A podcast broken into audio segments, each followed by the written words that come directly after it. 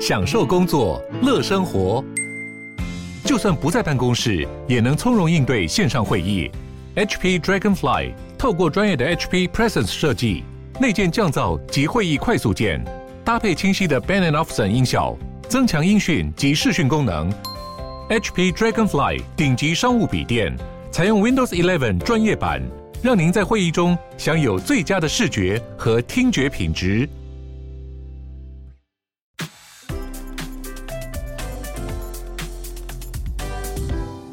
欢迎光临鲨语，带你关注那些有流量却没声量的有趣资讯。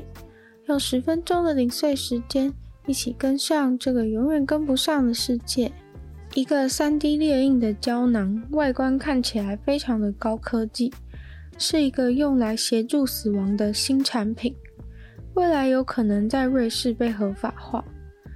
二零二零年，总共有一千三百个人在瑞士顺利选择走上了死亡的道路。瑞士主要有两家最大的协助死亡组织。而他们现在主要使用的方式是静脉注射液态的硫喷妥钠，在注射以后会陷入睡眠，在过了两到五分钟之后，就会从睡眠进入到一个深层的昏迷状态，最终变成死亡。这次发明的这个胶囊的公司是想要提供一种新的和平死亡方式。在不需要管制药物的情况下，就能够协助死亡。在这个胶囊里面，想要求死的人可以自己自由地启动死亡的流程。这个机器可以根据欲死之人的意愿移动到他想要的地方。你可以在最喜欢的风景前结束生命，也可以在普通的房间里。人进入到这个胶囊里面躺下。胶囊的内装非常的舒适，欲死之人会被问很多问题，也就是协助死亡必经的一些流程。最后，他们将自己决定在想好的时间点按下死亡的按钮。这个胶囊的死亡机制就是让内部快速充满氮气，氧气的含量将会很快的从二十一趴降到一趴。这时候，人会感受到一点弥留跟有点陶醉愉快的感受，接着就会失去意识。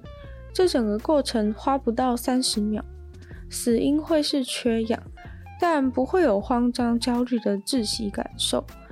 去年这间公司开始正式的考虑合法性的问题，初步评估的结果非常乐观。前面做过两代的胶囊，第一代的现在在德国展出。而最新可能会量产的第三代正在荷兰 3D 列印中。如果一切顺利的话，二零二二年就能准备在瑞士开始使用了。这个胶囊对于协助死亡的突破性进步，在于可以让协助死亡脱离医疗体系的介入，让有意愿死亡的人可以自己亲自的掌控整个过程和步调。不用医生来打针，也不需要心理医生来评估精神状况。针对精神状况的部分，他们打算采用一些线上答题，还有 AI 系统判断的方式。在胶囊内也会有视讯镜头记录，作为当事人意愿死亡的证明。当然，这部分会有些疑虑，不过根据瑞士评估的结果，似乎是可以通过。长期待在同温层，有时候很难有机会遇到和自己价值观、信念都完全不同的人。通常都会容易对别的族群带有偏见。想要了解一些特定知识的时候，我们也许会去借书。那如果想要了解特定族群的人的时候，可不可以也借个人呢？于是就有这么一个人类图书馆出现。在这里帮很多理念相反的人安排了见面会，保守派的基督徒和变性过的基督徒的相见，讨论了变性是不是一种不可饶恕的罪。女权主义和穆斯林的会面，讨论了戴头巾到底是不是自愿的。环保人士也坚信地球暖化的人是假的，来了一场辩论。还有黑人种族平权推动者也跟川普的支持者和平的见面了。很多人自愿成为人类图书馆里面的一本书，因为这些人希望透过自己的力量来促进同理心。人类图书馆是在二十一年前由一位丹麦的记者兼人权斗士创立的。他希望可以用这种最和平、非暴力的方式来达成自己的理想。这位创办人他是在丹麦出生长大，但是到了美国当交换学生以后，发现美国这个地方的政治风气怎么那么非黑即白。他在想，是不是这样的人类图书馆可以拉近两边的距离，让一些总是被贴上标签的人和被视为非传统的人作为书本，大众就有机会把他们借出来，问他们好奇的问题，实际面对面去消除刻板印象，挑战观点，真正的去认识面前的这个人。对创办人来说，图书馆是一个很特别的地方。无论阶级、贫富、种族，图书馆都让大家宾至如归。人类图书馆的推出很快的红遍了世界，现在在世界上八十个国家都有人类图书馆的活动踪迹。有些活动真的在图书馆里面办，也有些在博物馆、节庆上或是学校里。目前的馆藏共有一千个人类，有流通大约五十种的语言。在美国大城市，像是芝加哥、旧金山，图书馆特别受到欢迎。而且，图书馆馆员帮你安排书的时候，也会考虑到语言的限制，确保你们的深度沟通不会需要透过翻译而变质。同时，他们也重视效率，享受一本书的时间只能有半个小时，所以千万不要浪费时间在聊今天的天气怎么样。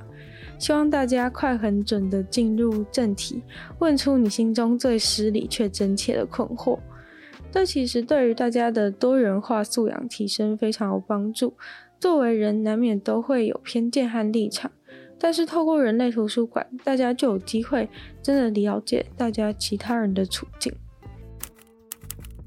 比利时动物园的两只河马确诊了，虽然目前经过兽医的诊断。两只河马的生命没有危险，但是它们现在都有流鼻涕的症状，所以兽医还会再持续的回来追踪。两只河马是妈妈和女儿的亲属关系，河马妈妈今年四十一岁，女儿十四岁。比利时和整个欧洲最近的确诊数飙升，两只河马平常也都只会待在动物园里。所以推断母女很有可能是遭到游客传染，而且比利时这个动物园去年的时候有帮所有的动物都做过筛检，确定去年的时候所有动物都是没有生病的状况。虽然世界上早就有很多别的动物园或是动物有动物确诊，但是多半都是猴子、猫或是狗的案例，河马确诊是世界的第一例。